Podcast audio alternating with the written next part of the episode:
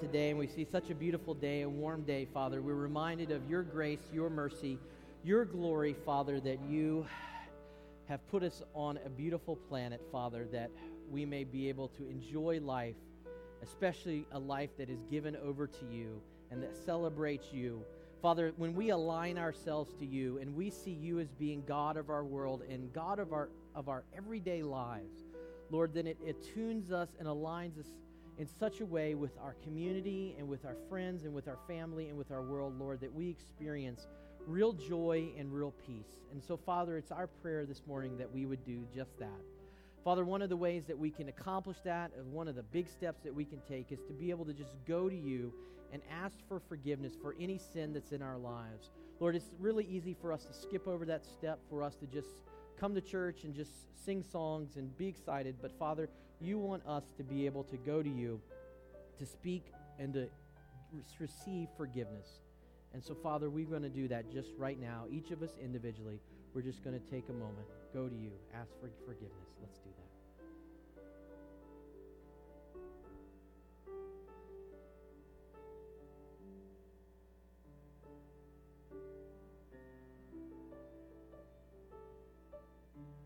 And Father, forgive us of those things, Lord. And as we come here this morning, Father, may we experience your glory every day of our lives. Lord, I know that we struggle, that we go out into a world that's broken, a world that doesn't really like you very much, Father. And Lord, yet at the same time, we know that grace abounds if we only reach out to you, Lord, if we have you in our lives. Lord, we thank you for that. We thank you for your glory. We thank you for life. We thank you for creation. Father, we, above all else, we thank you, or with all else, we thank you for the Holy Spirit, Lord, that could come and indwell each of us, Father, drawing us closer to you. Father, we pray for the power of the Spirit in our lives. We pray this in Jesus' name. Amen.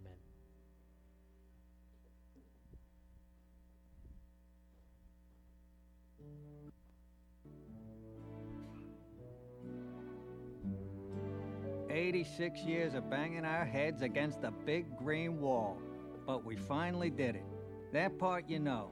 That part everybody knows. But I got a story you don't know. It's about this school teacher friend of mine named Ben. This is him, back in 1980 when he was a kid. The little guy was going through a tough time. His parents had just got divorced, and his mom dragged him up here to Boston where he didn't know nobody. One day, Ben's mom says, Enough moping around, and she calls her brother Carl to take him somewhere anywhere, just to get the kid out of the house.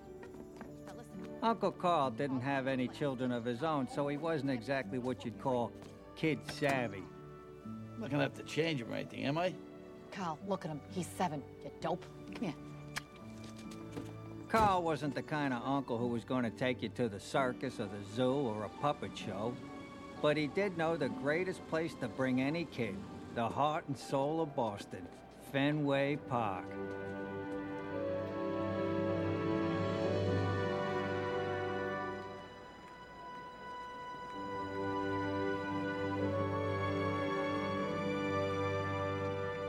That was also the day I met Ben. The pretty boy with the glasses? That's me, Al Waterman. I sell sponges. Now that's the green monster, kid. Monster? Yep. I taught the boy what I knew about the game, and Carl taught him what he knew. Hey, Zimmy, you idiot! What are you batting this bum lead off for? Well, Dwight Evans parked a couple homers, the Sox won, and by day's end, poor Ben had become one of God's most pathetic creatures a Red Sox fan. And that's where the story begins.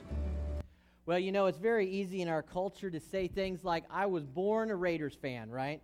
Or I was born a 49ers fan. Or we think back and, yeah, right, Ramir. And we think back to uh, when we are when we growing up, and a lot of things that we experience, you know, influence us or change us, or we become really devoted to certain things. I mean, I was reminded this week, I heard that, uh, I don't, I'm not a basketball fan, so if you're a basketball fan, you just have to help me here. But uh, the, the, the Tar Heels won the championship or whatever, right? And so I know I'm just displaying my ignorance of basketball, but they won the they won the championship. My wife went to college at UNC Chapel Hill, and uh, she's a Tar Heel, and so she annoys me with that all the time, especially when they win some kind of Im- unimportant sporting event like the uh, the basketball championships. And uh, but their fight song, though, as I was thinking about this week, is what that you're Carolina Tar Heel born and bred, right? And so we talk about the thing of being what it means, and we talk about us being born and us being devoted to our teams and devoted to certain things in our lives. We may say that we're born American. We may say that we're born this, we're born that. The problem is, is that, as we know, that's a euphemism, right? We didn't come out of our mama's womb with the Raiders shirt on, right? No, I, it, I don't care how much you think it did. It didn't happen, right? And so the thing is, is that in the same way today, we're going to talk about this issue um, of being born Christian. Because one of the problems and one of the challenges that we face in our world is that lots of people think that we meet, they will assume that they were born Christian.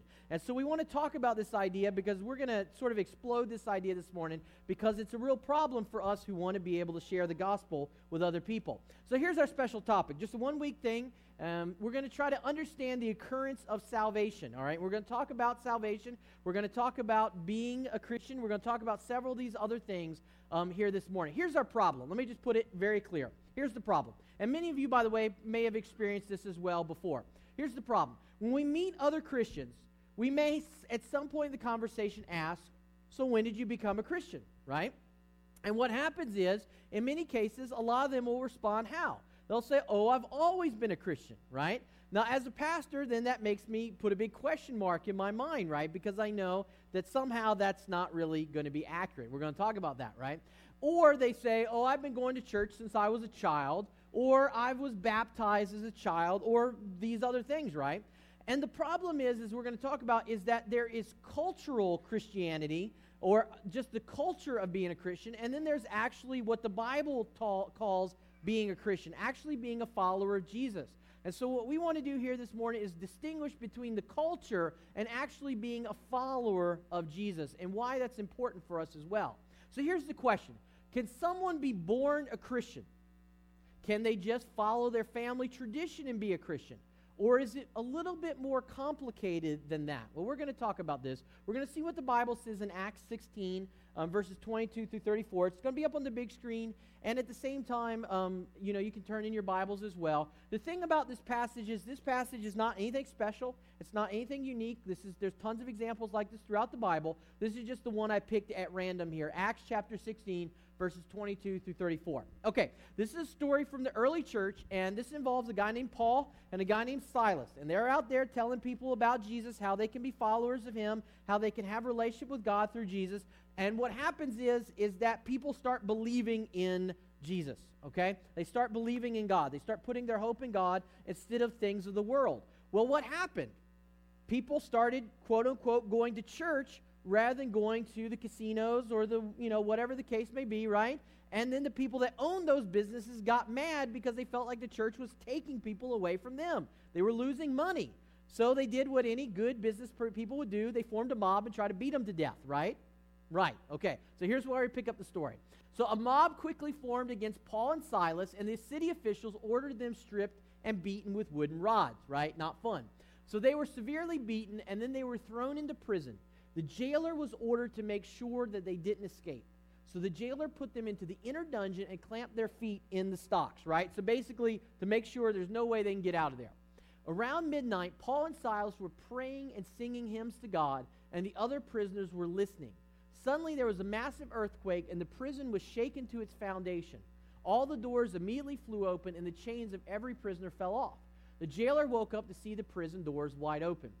He assumed the prisoners had escaped so he drew his sword to kill himself because he thought, you know, I'm, my name is going to be mud. I'm going to be worthless in life. I'm just going to do the honorable thing. I'm going to kill myself, right? So Paul shouted to him, Stop! Don't kill yourself. We're all here. So the jailer called for lights and ran to the dungeon and fell down trembling before Paul and Silas. Because, number one, there's a miracle of the earthquake and the prison being broken open. But then there's the greater miracle, which is that everyone didn't run out of the prison when they had the opportunity, right? So if you imagine San Quentin, you know, an earthquake, all the prisoners staying in prison, right?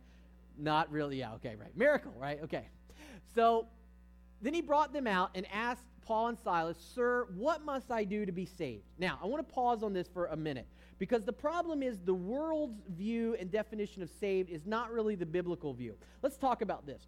The, the word saved in the, in, the, in the Bible means have salvation, okay? The problem is, is that there's no English word for have salvation. You can't make salvation a verb. If you could, this is what it would be, right? You can't say I'm salvified or I'm salvied or something like that, right? It doesn't exist in English.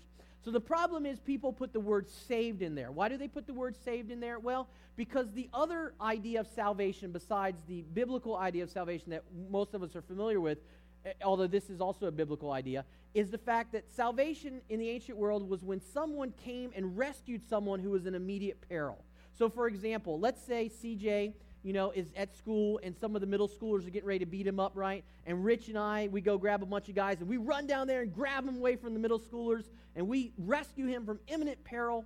That would be salvation. That would be saved. That's the idea in the biblical sense here. So, what happens is in our world, people use this word saved to say, oh, you're religious, oh, you're this, oh, you're that. No, it just means that we know our lives are in peril and God came and rescued us, and that's what salvation is, okay? So what he's saying is, Sir, what must I do to be saved? We're going to talk more about that in just a minute, though. They replied this way Believe in the Lord Jesus, and you will be saved, you will be rescued, along with everyone in your household. And they shared the words of the Lord with him and with all who lived in his household. Even at that hour of the night, the jailer cared for them, Paul and Silas, and washed their wounds. Then he and everyone in his household were immediately baptized. He brought them into his house and set a meal before them, and his entire household rejoiced because they all believed in God. Again, believed is really the wrong word here. There's no word for have faith as a verb, but they put their faith in God. That's what they did. All right, let's talk about this. We have uh, two ideas and some implications that we're going to work through here this morning. First of all, the first idea is that we cannot be born a Christian, okay? This is one of the hardest things for many of us to understand, and even not just us, but the average person out there. Here's the problem. Again, when we meet people in our world, a lot of them, as we encounter them, will say something like, Yeah, I'm a Christian. You know, okay, yeah, you know, I'm, you know. And what they mean by that is, is that when they go to the hospital and the guy, the nurse asks them and says, Hey, are you Muslim, Hindu, atheist, or Christian, or Buddhist? right? I know there's other things too, but they'll ask four or five things, right? And you say, uh, I'm a Christian, right? Maybe a lot of people that you know, they were baptized as a baby. We're going to talk about that in a minute. Um, maybe they, you know, went to church at Easter three years ago, and so they're, they're not really an atheist. They believe in God, but they just weren't Christian, right? The problem is, is that this is not a biblical idea of what a Christian is, and there are many people out there in our world who are unaware or blissfully ignorant that basically they're living their lives checking the box for cultural Christianity, but never actually having relationship with God. Let's talk about this. We cannot be born a Christian. Let me give you why. At birth, we come into the world at odds with God. Okay? This is really, really, really critical because the problem is, is that every single one of us, when we are born into the world, we do not get born into this world with a Raiders jersey on. Right? At some point in time, we choose to put on that stinky jersey right? Or you could choose the 49ers or whatever, right? We choose to put on that jersey, right? And in the same way, we don't come out of our mama's womb as a Christian. We come out just as a person, just as a child, just as a baby, who at some point in time, as we're going to talk about in a minute, will have to choose or reject God at some point in their lives. The reason why we all come at odds with God is for this reason.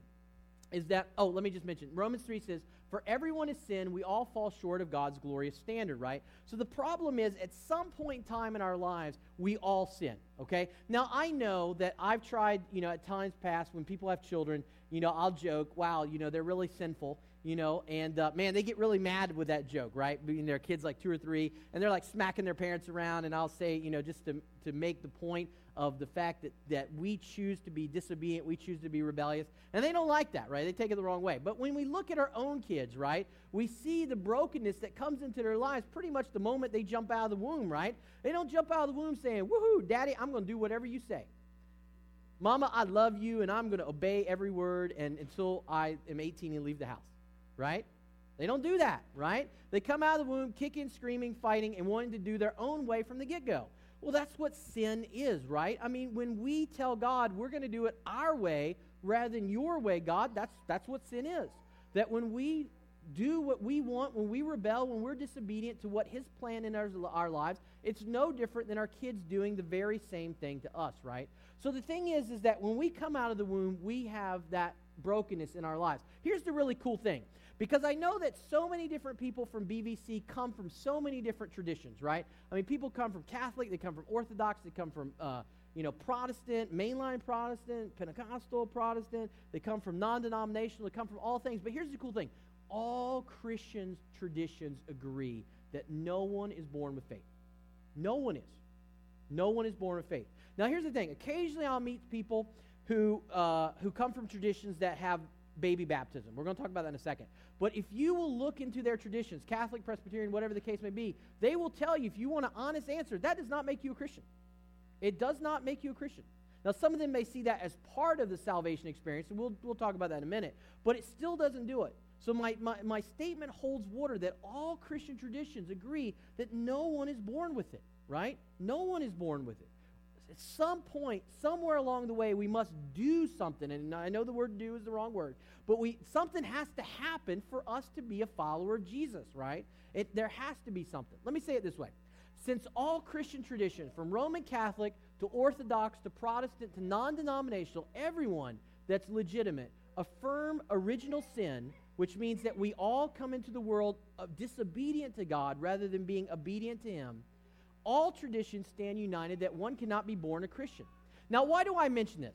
I mention this because some of you will go into your workplace, you'll go with your friends, and you'll say, hey, you know, I go to this Berryessa Valley Church place or whatever, and, uh, you know, I know that you, you, you, know, you say that you're a Christian. I'm just, you know, wondering to share with me a little bit. I'll share with you, you know, what God's doing in my life. And they'll say, well, you know, I'm a Christian. Uh, and you'll say, well, when did you become a Christian? They say, well, I was, you know, I, since I was a kid, I've been going to church, but I don't go to church now, but that's okay. I'm a Christian, right? And, uh, and, and then the problem is you say, well, you know, but, and they say, oh, you don't understand because I'm Catholic or I'm Protestant or I'm this or I'm that, right? So I want everyone in the room to be clear because that's just a smokescreen. That doesn't matter, right? All Christian traditions if you go back to the, the, what they teach, now I can't say for every church because there's good ba- Baptist churches, there's bad Baptist churches, there's good Pentecostal churches, there's bad Pentecostal churches, there's good Roman Catholic churches, there's bad Roman Catholic churches, there's good Orthodox churches, there's bad Orthodox churches.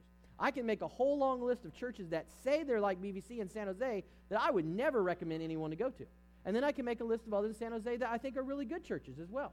And so the problem is, it's not about what the individual person may say. You got to go back and look what the tradition teaches. But at the same time, the, the point of this is, is that everyone that you meet that claims to be a Christian needs to understand that it doesn't matter what tradition they're in, they still have to do something, again, quote marks around do, to be a Christian, right? Here's where the problem comes in. This is where the problem comes in. First of all, the word Christian doesn't exist in the ancient world, right? Because people didn't use that word. They didn't think of themselves as being culturally a Christian, right? A lot of times you hear people get into debates. Is, the, um, is America a Christian nation or is it not a Christian nation, right? And to me personally, I think that's a useless debate to a large extent. The reason why I think it's a useless debate is because when they use that word Christian, a lot of times they're defining it culturally, right? I mean, uh, there's a lot of people who I'll meet who say, well, I'm a Christian because my dad was a Christian or my grandfather was a Christian. But that don't make you a Christian, not in the biblical sense of the word, right? I mean, again, we'll, we'll read the passage in just a second, but there has to be that choice. There has to be something, as we're going to talk about in a minute, like the jailer did. Here's the interesting thing. Here's what I think is interesting. The average person here is not going to tell you that they're a Christian because they know that they're not a Christian. What they're going to do is they're going to do what they've always assumed that they do, right? They're going to go through life, and the, because something happened somewhere in their life, they went to church on occasion, or they're just not Buddhist, they're just not Hindu, they're just not Muslim, they're just not any of these other things. They just check Christian because they were born in America, right? Or they were born into, you know, maybe a country where being a Christian was cool. Why is Christian, why is following Jesus radically different than any other faith out there? It's because there should not be cultural baggage with following Jesus. Now, what do I mean by that? It's because when I meet someone who's from Saudi Arabia, they are what? They're all what? Muslim, right? They're all Muslim. That's what they all are, right? They are Muslim because they are from Saudi Arabia. When I witness to someone who is a Muslim from Saudi Arabia, why what is going to be the number one reason he will not become a Christian? Anybody know? Because his family will disown him because he will have to leave behind his whole culture, his whole Arabic culture. You cannot be culturally you cannot be a Muslim and not be culturally Muslim. You know why? You got to stop speaking English to a certain degree. You got to learn Arabic, right? But following Jesus has no culture. That's the reason why you can live in Thailand and you can be a follower of Jesus. You can live here in America and you can be a follower of Jesus. Those cultural things don't matter. What matters is Jesus. What matters is our, our relationship with God that way. So the problem is, is that it's very easy for us to confuse cultural Christianity with following Jesus. And that's a very, very big distinction, right? Because we see lots of people on TV who say that they're Christian, and what they mean is, is that they mean that on their death certificate, when they have to check the box, their family has to check the box of where they want to be buried and what chaplain they want to show up, they want the Christian one to do it. They don't want the Hindu one to do it, right? But that doesn't mean anything. Think of it like this. Oh, well, let me get to the next segment, and then we'll think of it like that. Every person must choose or reject God. Let me just read the story again because, and again, this is throughout the Bible. We can see this many places. Here's what happened. The jailer woke up to see the prison doors wide open. He assumed the prisoners had escaped, so he drew his sword to kill, sword to kill himself. Paul shouted, Stop, don't kill yourself, we're all here. So he brought them out, and the jailer brought them out and said, Sir, what must I do to be saved? Okay, here's what he's asking here. He's asking, What must I do to have salvation? What must I do to be rescued by God from where I'm at in my life right now? What must I do to do what? To be a Christian, right? They didn't have that word then. What he was asking is, What must I do to be a follower of the way? That's the way they probably would have said it. What must I do to be um, right with God, right? That's what he's asking there. He's not asking so- saved and like he wants to be religious or he wants to be of one sect or one group. No, he's saying, What do I need to do to be a follower of Jesus? That's what I want to do. And of course, what does Paul say? Paul doesn't say, Oh, you missed it because you had to be born that way, right? No. Paul says what? He says, Believe in the Lord Jesus, put your faith. That's really what it is, the verb faith there. Faith in the Lord Jesus, and you will be rescued by God. You will be a Christian. You will be a follower of the way. You will be a follower, a disciple of Jesus, along with everyone in your household, right? Now, later we know that their household also hears and also believes as well. Every person must choose or reject God. We each have to make the choice during our lifetime, right? I mean, we each come to this place where we're going to have a chance to know. Here's the problem, though. Many of us will know, know people or we will encounter people who do what? They are checking the box of cultural Christianity rather than checking the box of being a follower of Jesus. It's like this, okay? You meet someone, they're at work, you're talking to them, and you ask them, you know, uh, oh, you're a Christian too? Okay, well, cool. Well, when did you become a Christian? Well, you know, um, I, uh, I became a Christian when I was, uh, I don't know, you know, I was, I was born that way. I mean, my dad was a deacon in the church, and, you know, I went to church some when I was a kid. I don't really go much now, but, but I'm a Christian, right? And so the problem is, is that what's going to happen is that when they pass from this world, they're going to stand before God, and they're going to be like, yeah, I'm a follower of Jesus because my dad was a follower of Jesus, or I'm a follower of Jesus because, you know, uh, I, well, I went to church a little bit as a baby, or, or something like that, right? But is that really sufficient according to the Bible? The answer is no. I'm going to give you a better example in just a second here. All right, this is what the Bible says in Romans 3. We're just taking the same passage and we're expanding a little bit. We are made right with God by placing our faith in Jesus Christ. And this is true for everyone who believes, no matter who we are.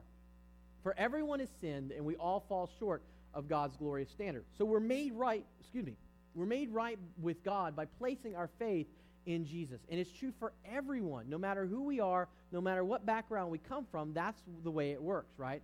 What about baptism? Because a lot of times people ask, about baptism, especially as a child. People come to me and say, Well, Pastor, you know, I was baptized as a baby, as Catholic. Doesn't that mean I'm a, I'm a Christian? No. And by the way, any honest Catholic priest will tell you the answer to that is no, too, right? Now, they may, they, they'll say, well, it's part of it. You're, you're on the process. And I won't debate them on that. That's, that's fine. We'll leave it at that, right? But to just demonstrate it, because I think that all of us can be united very clearly on this issue, because it's not that which causes us to be a believer. It'd be like this It'd be like if, if we come into this world, our parents baptize us as a child, right? And then we never do anything else again, and we pass from this world and we stamp up, we see St. Peter, not really, but pearly gates, not really, right? We walk through, and God says, Why should you come into my heaven? Why should you sit at my banqueting table? And we say, See, St. Joseph's church gave me a plaque when I was two days old that says I'm a Christian. I get in. Right? But that's not really what the Bible says, So I'm not trying to downplay uh, child baptism. I'm just trying to say it's not, it doesn't cause someone to be a believer. The problem is, and sometimes people ask me, well, Pastor, do you baptize? Do you do infant dedication? What do you do? We do infant dedication, and the reason why we don't do baptism, if anybody's ever wondered child baptism, is because I'm always concerned that a child will grow up feeling they have the I get into heaven certificate, right? And that's always a concern. People call BVC all the time, um, and they say, "Hey, Pastor, can you can you baptize my baby?" And and I always and rarely do I do it. And the reason why is because here's my fear. I mean, I want to do it, right? But my fear is that I know what they'll do. They'll come in, they'll get a religious ritual or service, they'll put some money in the offering plate just to make sure that God's happy with them. They'll come up here, I'll dedicate them, they'll get their picture taken, they'll get their little plaque to take home, and then I never see them again, right? And I worry that that little child is going to grow up and he's on his desk, he's going to have that little plaque that says on, you know, that he's going to read or she's going to read that says on January, you know, 12th, 2009, I became a Christian at Berryessa Valley Church, right? And then he's going to stand before God, or she's going to stand before God when they pass from and go, See, see, Pastor Douglas says I'm a Christian. Look, he did it here. He did it here. You got to let me in. You got to let me in, right? But of course, the Bible, all Christian traditions teach that it is not about that baby baptism. It is about some way us choosing to be a follower of God. Now, I know that some churches will interpret that to mean you have to go to church, you have to take sacraments, you have to do this. We won't debate that here. But you still have to be a part of that covenant community to be a follower of God. We as Protestants, we make the emphasis on decision, and I think that clearly from the Bible, we see decision is very, very important, right? I don't think covenant is not important. I think it's absolutely important. For those of you that grew up uh, Catholic or Orthodox or Presbyterian or some of the other ones, I think covenant is really important, right? I just think that there has to be a decision at some point in time in their lives. I know that there, you cannot go through life as a cultural Christian just checking the box to be right with God. So here's the thing.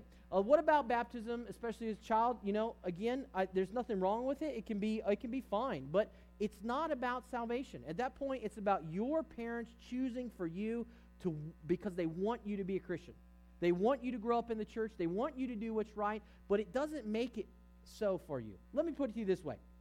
If your parent takes you to a psychiatrist when you're one day old and says, I want you to psychiatrize them until so that they will be a psychiatrist when they grow up. Is that going to work? Is it going to make them be a psychiatrist? No. Well, you can't take them to a priest or a pastor and baptize them and make them be a Christian because it doesn't work like that. The person still, that child will grow up and still has to deal with choosing sinfulness, which is what they're going to do. And then they have to either choose at some point in time to either choose to follow God or reject God.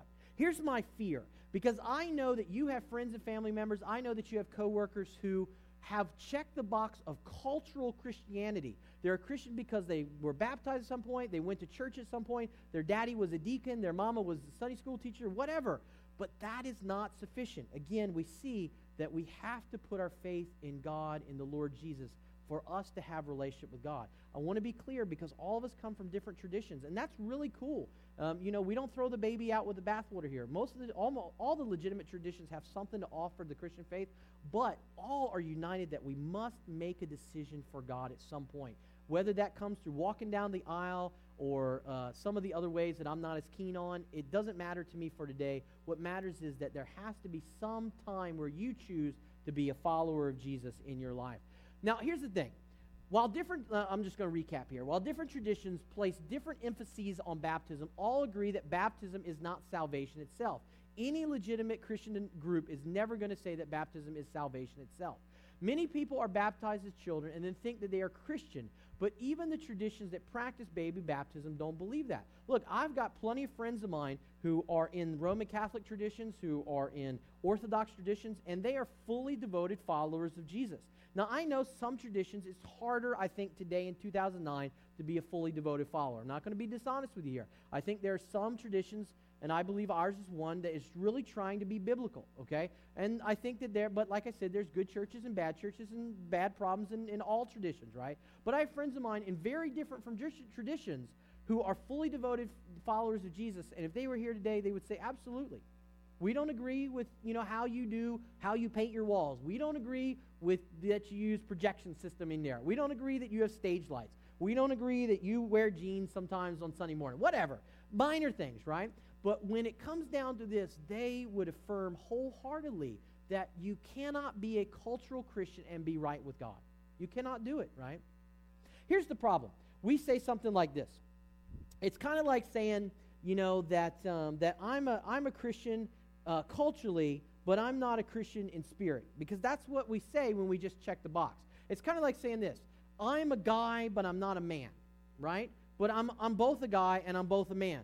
So for us to be a Christian, it means that we not just culturally Christian, and really culturally doesn't matter, but that we are actually also fully devoted and following Jesus in our lives, right? That's what it really comes down to. It's hard to imagine that the jailer woke up that day, saw the miracle of the of the prison falling, saw the greater miracle of the people not fleeing the prison, and said, "You know, I've been wanting to check a box up until today. I was a Hindu, um, but today I'm, I'm going to become a Christian, and uh, this I just want to check a different box, right? No. Okay? Again, a lot of your friends and family members, it's not that they intend to do it, but they've been basically, they don't understand. They've just never been taught this. They don't realize, they've never opened the Bible, read it for themselves. They don't realize that it's not a culture, but it's actually a choice. It's a decision. It's a something, whatever word you want to use there. Something has to happen in, them, in their lives for them to be a believer. So, how do I know I really am a Christian? Well, that's a good question. Um, you know, there's I was going to make a list, and I know some of you ragged me for lists, and that's fine. I'm, I did not make a list on this one because I don't want to make a list because I don't think there's any one right way or wrong way.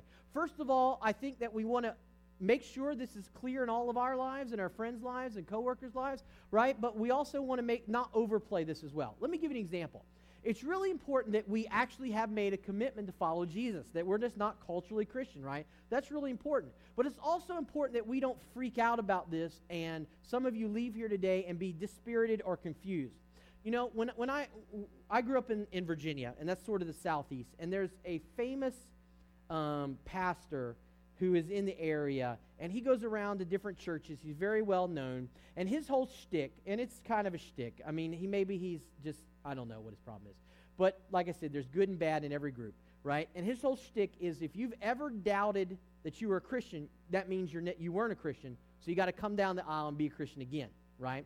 Now, here's the problem with that, right? The problem is he does what? He draws huge crowds, right? Because everyone's doubted that they're a believer. I'm a believer and I doubt. I struggle, you know, because I'm not perfect, right? God has to prop me up. That's what the Holy Spirit does, right? Holy Spirit comes in, encourages me when I need encouragement, right? So the problem is he has all these people come down the aisle because they're misled thinking that, oh my gosh, I've doubted, so I must not be a Christian. No, that's hogwash, okay? So the thing is, is that it's normal for us to doubt. It's normal for us to struggle with this. It's not normal, though, for us to do what? To check a box and be uncaring about it. So we can say, how do we know that we're a Christian? Well, one way is is that there's some place or some time in our life that we can look back and say, yes, I said I do to God. At some point in my life, I said, God, I want to be a follower of Jesus. I, forgive me of my sins. That's what I want to do. However, let's be fair, because if we really look at the original language of the Bible, when the Bible uses the word salvation, it doesn't always use it as a one time decision. In fact, most of the time, the Bible uses the word rescue in the sense of a continuance, that God is continuing to rescue us. So a lot of times I have people who tell me, well, Pastor, I, I, know I'm a Christian. I know I believe, and I'm not saying that culturally. I know that I'm a follower of Jesus, but it happened so long ago, I don't remember when it was.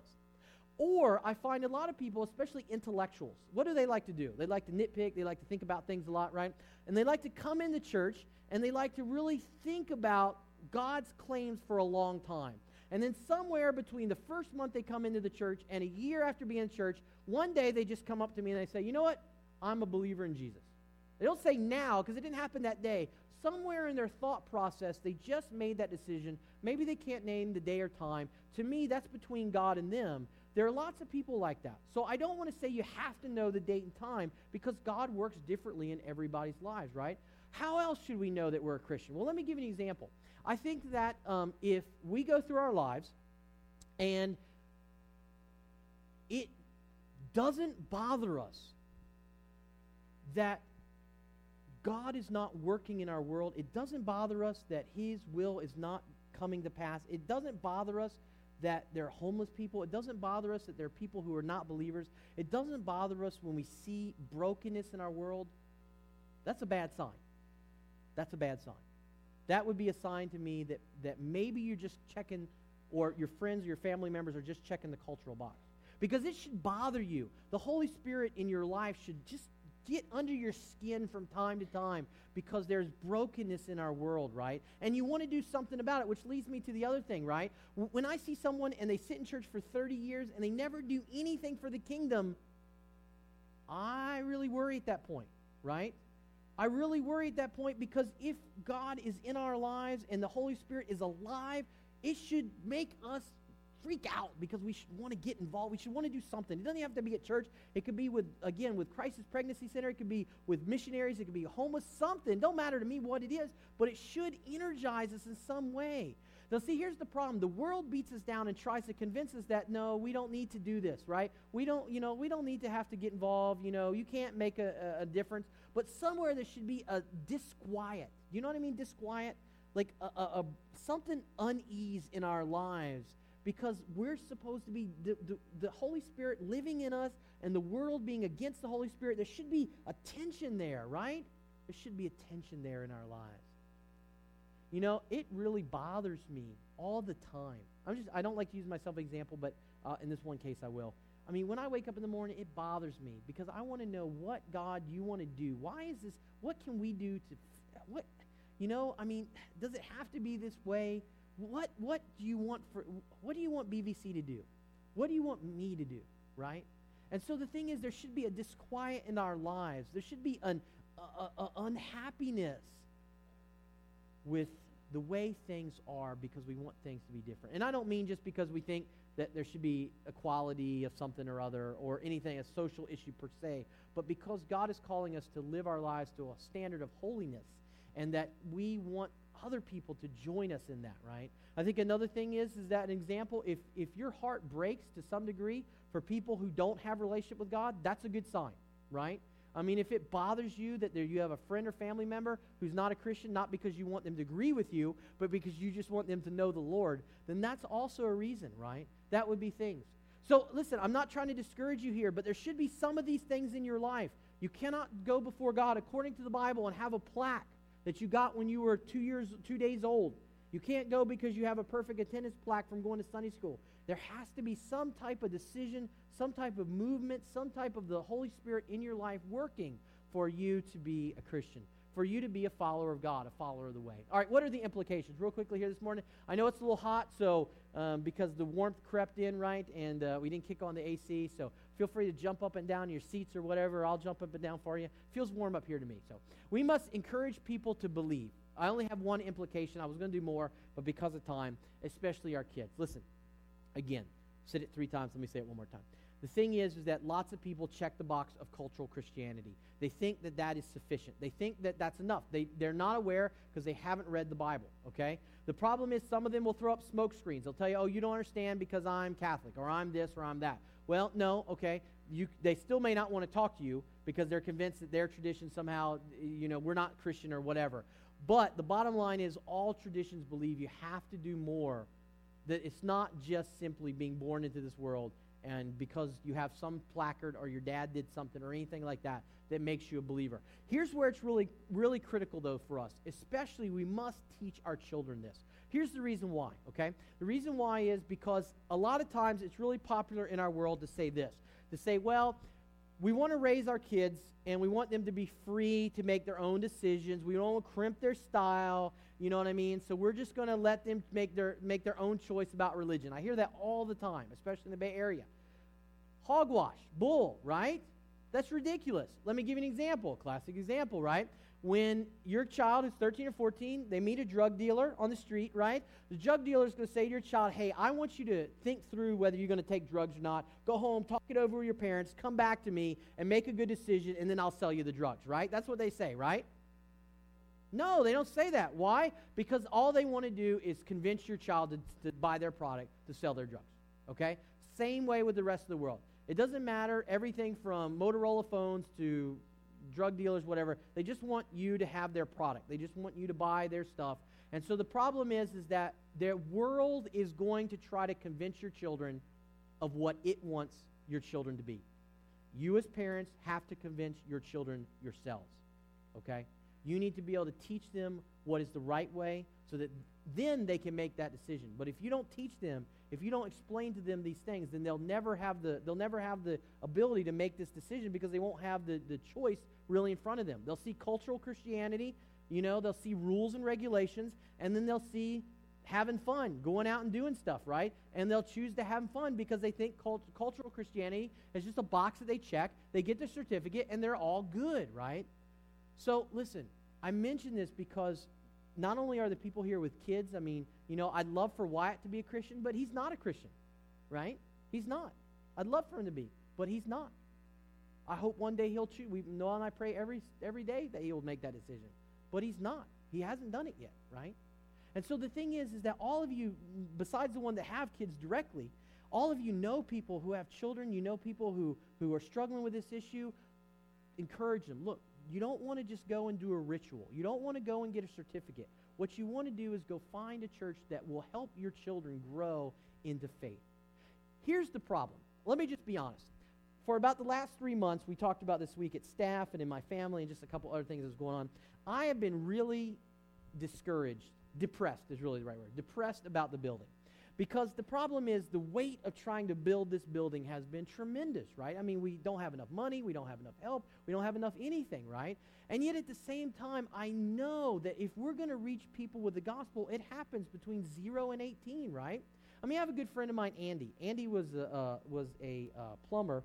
Uh, he was better than a plumber. I don't know what you call him. He's like an expert plumber. Worked for the city of Rockland, right? And Andy grew up.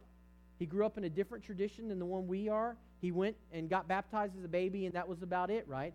And then his, his, his uh, middle school kid came to, to Grace, where I was a pastor at in New York, outside New York City. And he went home one day and said something like, Daddy, do you love me more or God more? And Andy said, Well, I love you more. And his son said, Well, that's good, but I love God more than you. So Andy said, Well, wait a minute, this is something's wrong here. So he came to church, and, and by seeing his son become a believer in Jesus, he wanted it too. And now, you know, of course, he's, he works at uh, Grace as the he's the custodial engineer there. Uh, I mean, he's obviously more skilled than that, but he does that because he loves the Lord. And and I was reading his testimony this week, just thinking about Andy, and it's just a really really awesome guy, really good guy. And the thing is, is that it was because his children had heard about the gospel and they were not jaded by the world. Look, I invited several people um, that are my neighbors um, to church at Easter, and they're all in their 50s and 60s. Guess what they all told me? Well, they didn't they get mad, they didn't get upset, but they're like, uh, yeah, maybe I'll come, right? Because they're jaded, right? When you get 50, when you get 60, you're set in your ways. You ain't going to change. You're a cultural Christian, you've been a cultural Christian. That's what you're going to do. And so I've been depressed because I want to see this building built because we need to be able to reach people of all ages and all generations, but especially kids. Not because we want to manipulate them, not because we want to do anything, but because we want them to know the gospel where they can hear it clearly before they become jaded and then choose.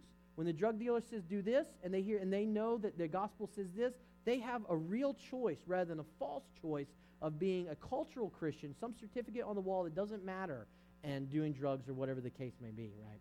You know, this year we sent out 25,000 invitations for Easter right? Guess how far, for those of you who don't know, 25,000 invitations went from the church?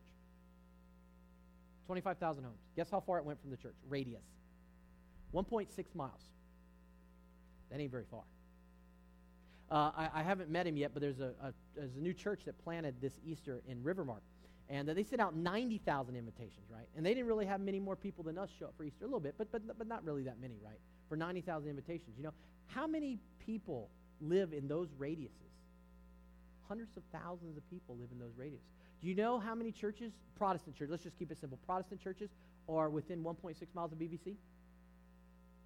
Two. As far as I know. There might be a house church somewhere that I'm not aware of, but two besides us, right? And both of them are smaller. Well, the first one is smaller than our morning service, 9:30 service alone, and the second one is smaller probably than this service, not counting the fact that we have three services, right? We have our work cut out for us because there is a ton of people who are just checking the box of cultural Christianity and never realizing, never being aware, never knowing that God has more in store for their lives. And you know what? Our best chance of reaching them is when they're younger, not when they're older. Every year that they get older, the more they become jaded, the more they become convinced that, that box is good enough for them. They're comfortable in that box. They're comfortable. I'm not a Hindu. I'm not a Buddhist. I'm a Christian. They're cultural in that box. But you know what? The Bible says that we have to make a decision. Just as the jailer, right? Jail fell apart. Jailer said, What do I need to do to be a Christian? And he says, You got to believe in the Lord Jesus. And immediately after was baptized, right? And that's where it's all at. That's where it's all at because we need to be able to have relationship with God. And you know what? There's lots of people out there that you know that need to know that too. Let's just pray. Father, we just come before you this morning, Father, and we thank you that we are able to talk about this issue. Father, I pray for people this morning, Lord. First of all, there's anyone here who has never really made a decision for, for you, who have not a follower of Jesus. Father, I pray this morning that they would say, Yes, God, I want to, I want to know you. I want to have the forgiveness of sins. I want you to rescue me. I want to, to be a follower of you. I want to be a disciple of Jesus. I commit my life to you. But Father, we know that there's lots of people in our world who have checked the box, especially in our area, Lord. So many who just check the box and it's just a cultural thing. But Father, their lives are, there's no life there. And Lord, we pray that our folks at BBC would, through our life groups and through personal uh, sharing um, and through conversation and all, so many other ways, Father, would reach out to those people and let them know that, listen, to be a follower of Jesus, you have to actually get in the game. You have to actually do something. Father, Lord, we pray that they would come and make that real decision of faith. Lord, we pray that uh, for all the churches in San Jose, all the healthy ones, Lord, that you would just multiply, Lord, that you would just bring people into them. Father, we pray for a harvest here in San Jose. Lord, we pray that people would come and lay aside cultural Christianity and they would take hold of following you and being a disciple of you. Lord, we pray all of this in Jesus' name. Amen.